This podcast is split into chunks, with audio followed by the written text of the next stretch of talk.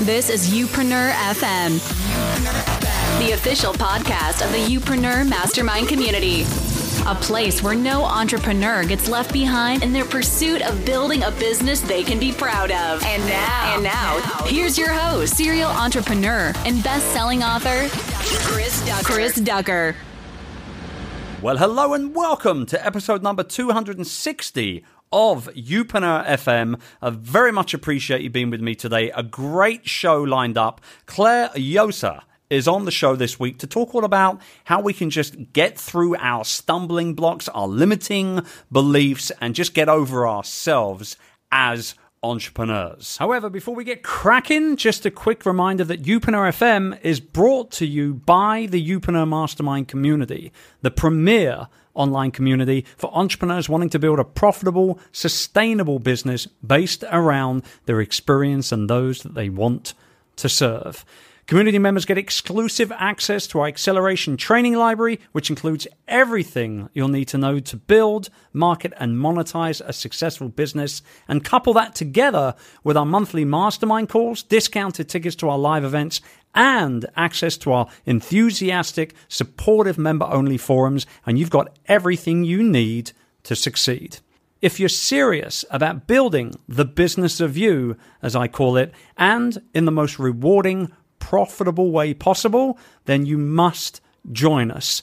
So be sure to head over to youpreneur.com forward slash mastermind today for more info.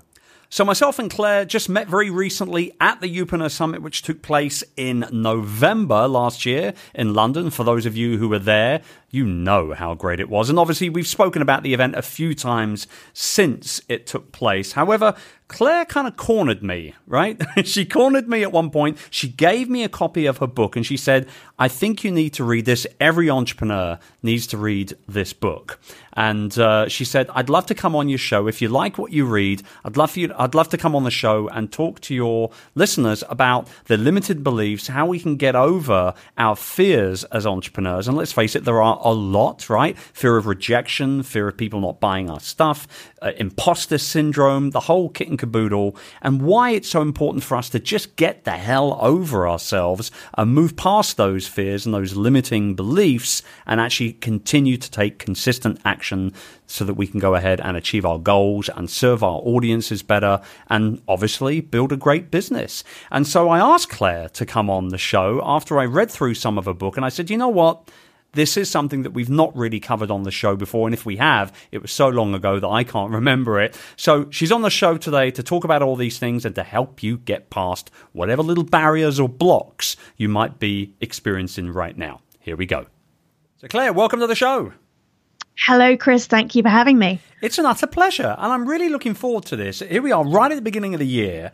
And I think what better time to, and I'm, I'm going to use the title of your book here, Dare to Dream Bigger than at the beginning of each year, right? Everybody kind of puts new plans in place and all that kind of thing. But what I want to kind of zoom in on with you a little bit here and talk uh, at a good amount of length about over the next 20 to 30 minutes or so is why the hell, as entrepreneurs, we got to get out of our own way because you know what? I'm i'm all about you know people taking action and and exactly what actions they should be taking to be able to grow their business and that sort of type of thing. But at the end of the day i think we can also sometimes become a little trapped in our own kind of weird warped entrepreneurial mm-hmm. world.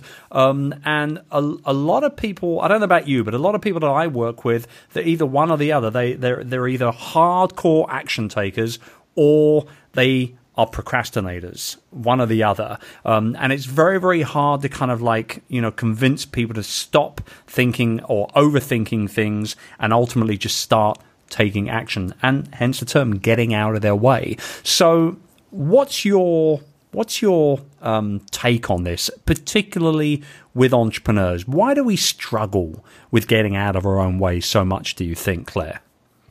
Well, when I talk to entrepreneurs, and I've been working with them for 17 years now, a common theme comes up over and over is every single day there's an element of fear. Yeah, the five main entrepreneurial fears the fear of failure, fear of success, fear of criticism, mm-hmm. fear of rejection, and fear of lack. You know, not enough customers, not enough money. These are quite primal fears.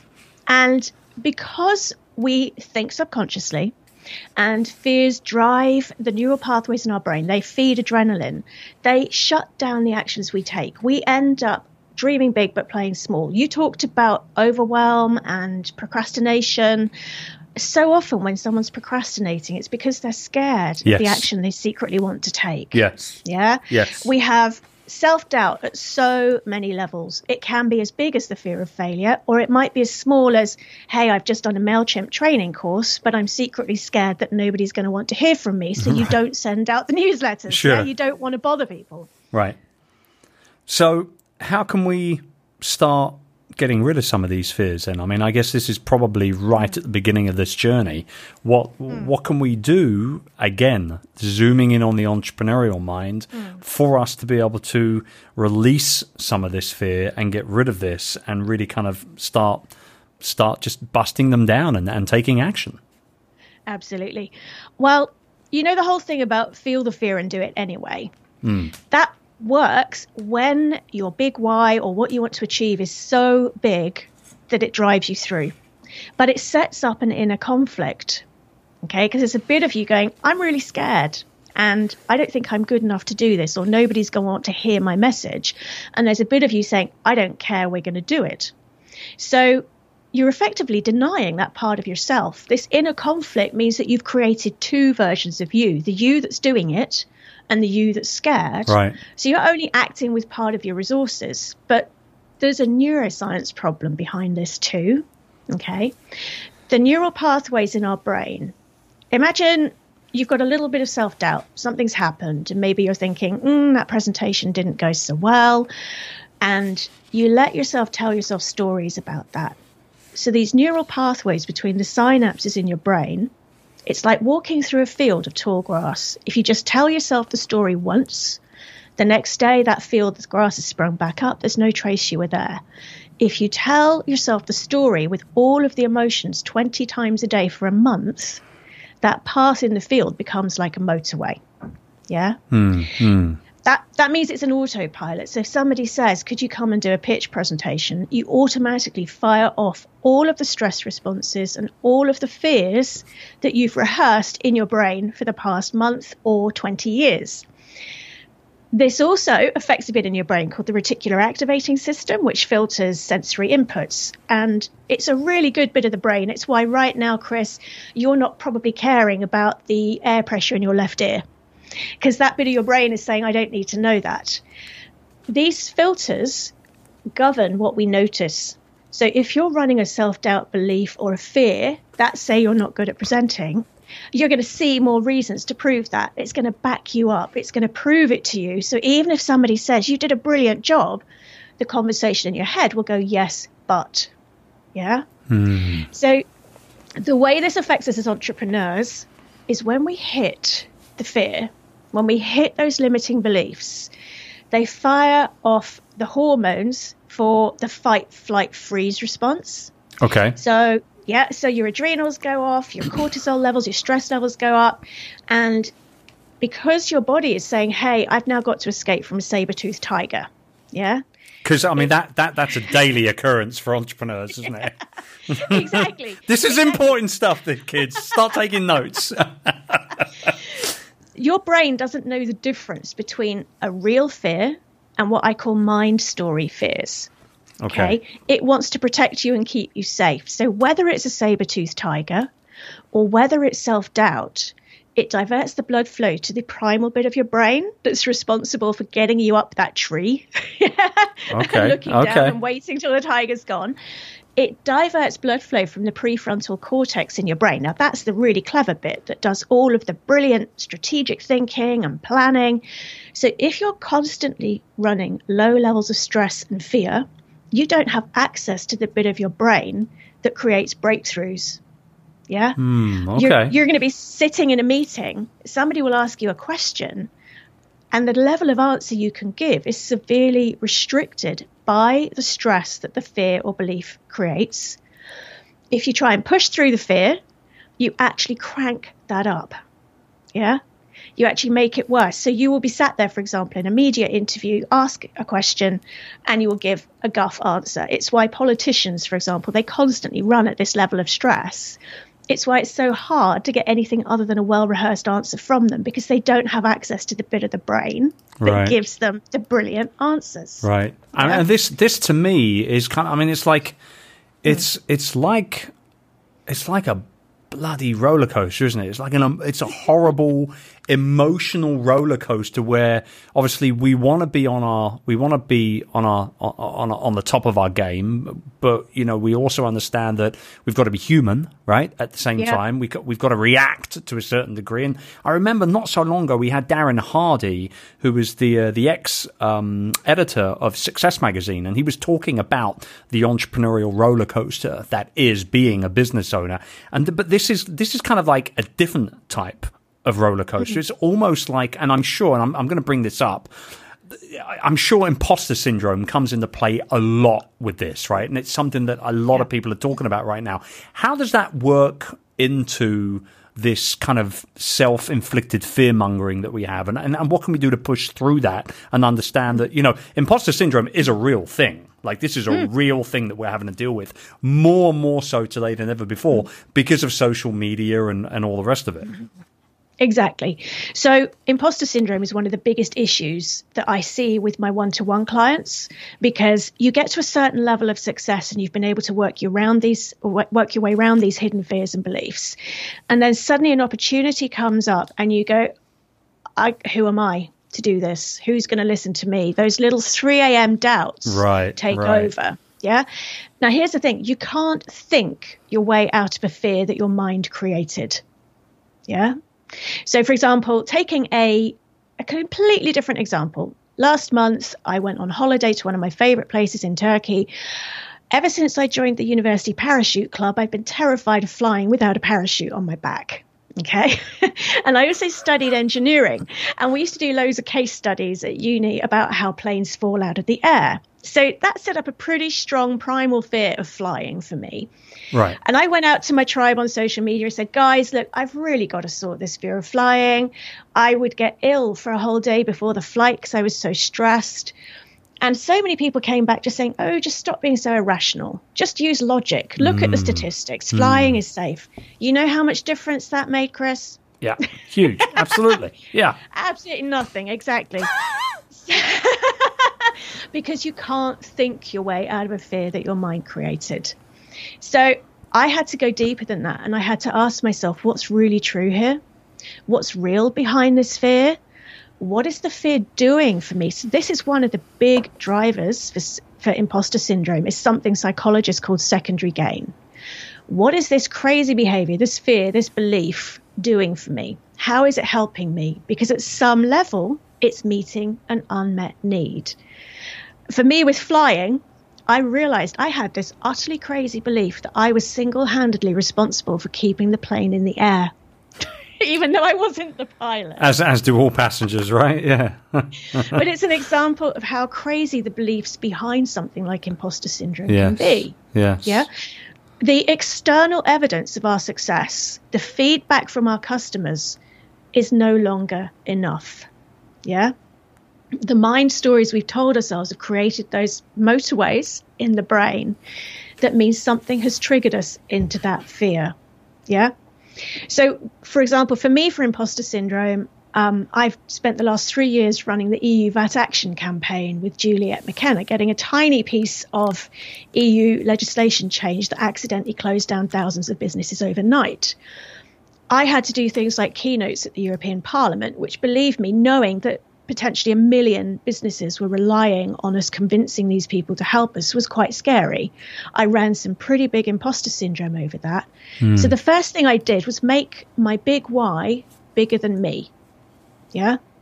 When you make it about more than you, then you help yourself breathe. You help cut those stress levels. You help yourself find different ways of approaching it, different ways of thinking about it. Yeah.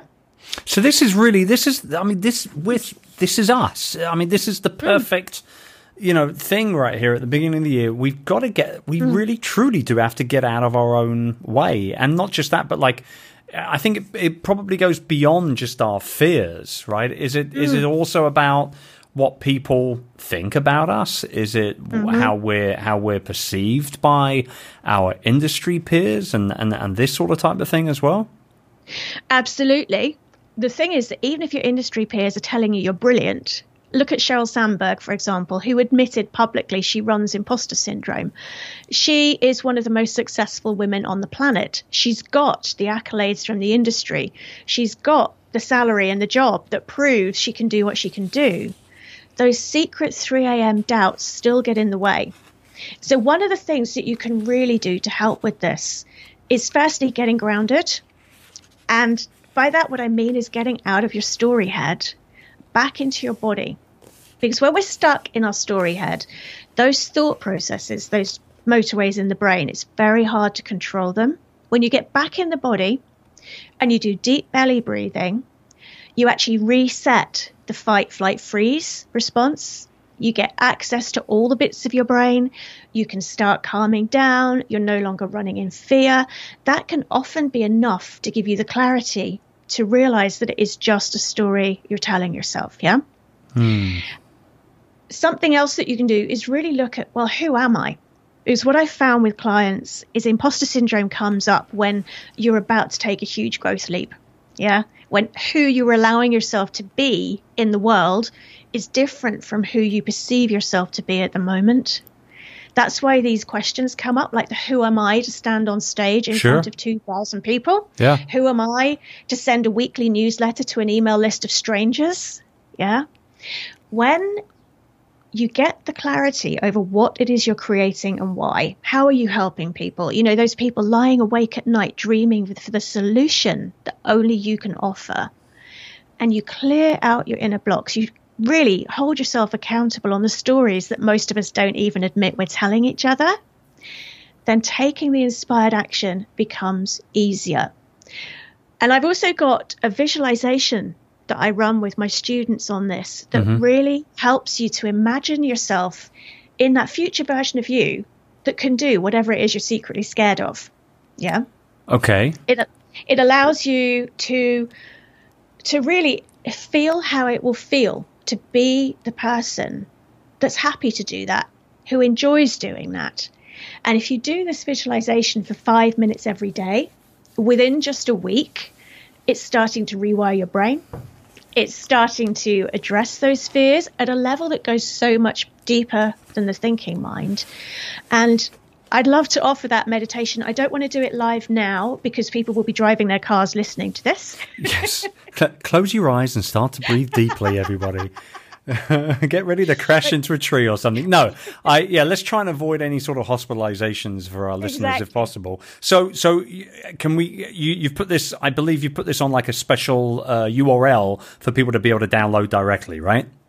I absolutely have. Um, and it's a meditation that's helped many thousands of people so far getting through imposter syndrome, getting through self doubt without having to do the sticky plasters. Okay. So it, it's at clairejosa.com forward slash youpreneur very okay. easy to find. Good. Yes. Excellent. And we'll, for you guys listening in, we'll uh, we'll make sure that we list that on the, on the show notes mm. at uh, chrisducker.com forward slash episode two six zero for you on that as well.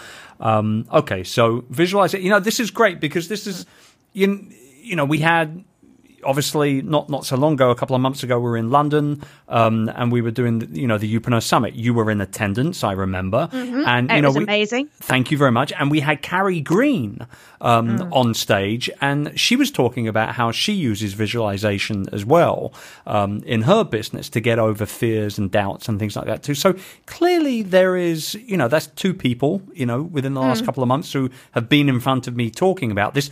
You spoke to me about it, and I said, you know, that's a great idea for a show. We've got to get you on on on the mm. podcast to talk through this.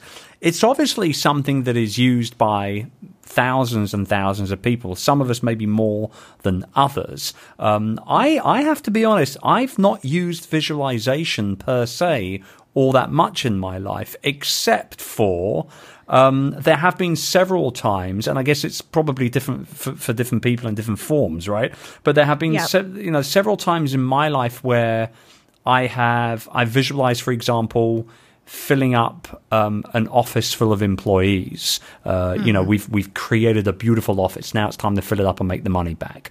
Or, um, for instance, with the Youpreneur Summit, I visualized the fact that you know what I wanted 200 people there.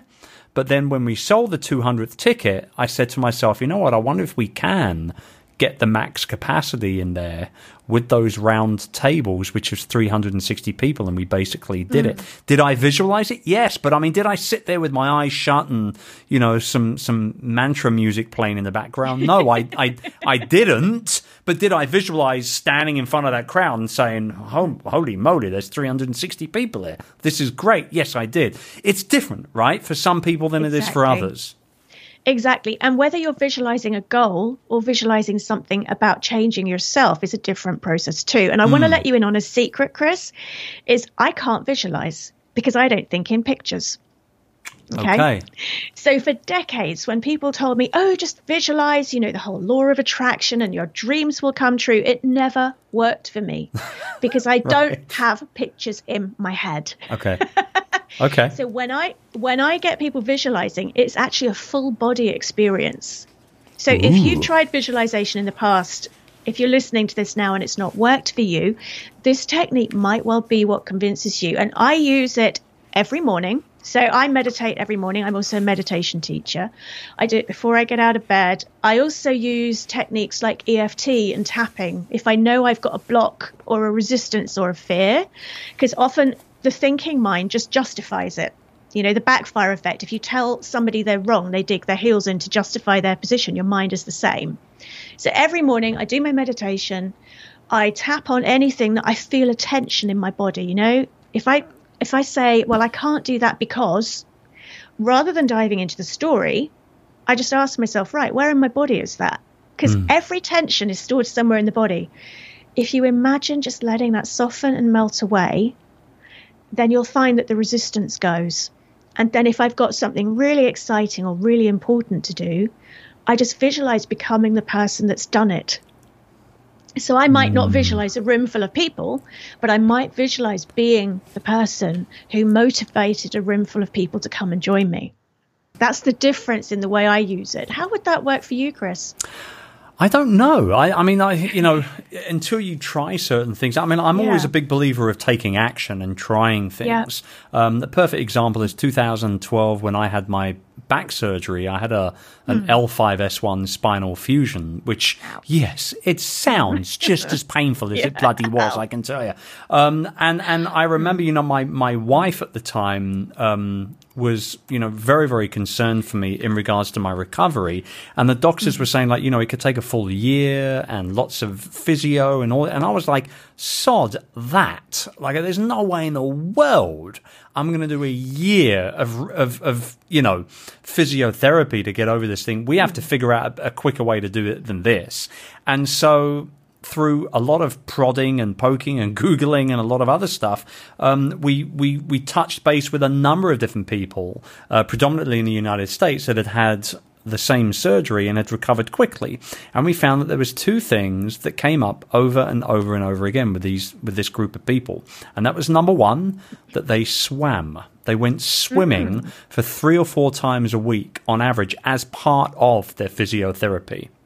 And the second thing was that they all did some kind of light yoga. Mm-hmm. And so, okay, fine. I've never done yoga before in my life, but, uh, you know, I like to swim. So I guess if I can do one, I can do the other. So I threw myself into it um, in a very gentle way, obviously. Um, and I was off pain meds within a month. I was up and walking around and back to work, like really solidly back to work within inside of six weeks. And I was pretty much back to normal within, I'd say, four months or so.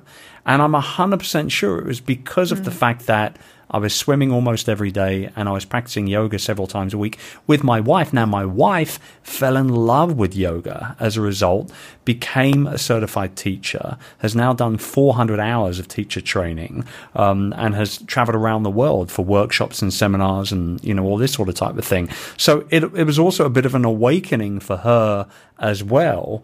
But it all came down to just taking that, I guess, that inspired action that we had got mm. from the people that we had touched base with in one way, shape, or form, who had basically gone through the exact same procedure as I had. Um, and uh, funnily enough, one person that I had already always looked up to um, as a basketball player, because I played basketball in school and uh, even represented England as an under 21, was uh, Larry Bird with the Boston Celtics, who actually had exactly the same procedure done as I did. But guess what? He wasn't swimming and he wasn't doing yoga, and it fundamentally finished his career. So, mm. you know, swings and yeah. roundabouts and all that. But, you know, I thought I'd share that with you because I think mm. a, a, lot of a lot of people tuning in could kind of understand that this is not always just about, you know, accepting that meditation is good or visualization mm. is good for you, but also taking that inspired action for me, without a doubt, was you know the key to uh, you know to my recovery when it came to that particular surgery. So you'd done three things that I recommend everybody does. You've got total clarity about the outcome you wanted, Chris. Okay. You had you'd cleared out your blocks because you believed it would work. You were open to the possibility of it succeeding. Yes. And you took the inspired action consistently. Yeah. Mm. There's I actually I'm a yoga teacher too, and I often do yoga with entrepreneurs to help them clear blocks that the mind is too attached to. Because you can always work at different levels, yeah. And one of the words, one, there's a Sanskrit word that's my favorite Sanskrit word for growing your business. And it's exactly what you did to heal your back. And it's abhyasa. And it means, roughly translated, keeping going even when you're not in the mood.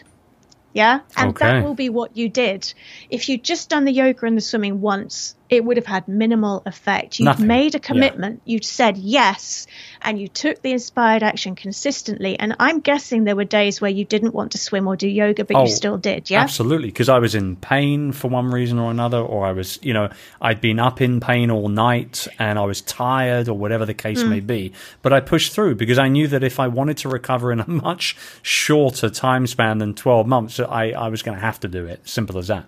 Mm, and you did, and that's amazing. And we can do that with our businesses when we know what it is we want. And so often we actually lack that clarity and we're trying to do 50 things at once, which is a sign actually of imposter syndrome and hidden fears distracting us. Mm. When we then clear out the blocks, there's a really simple way to spot your blocks. Okay.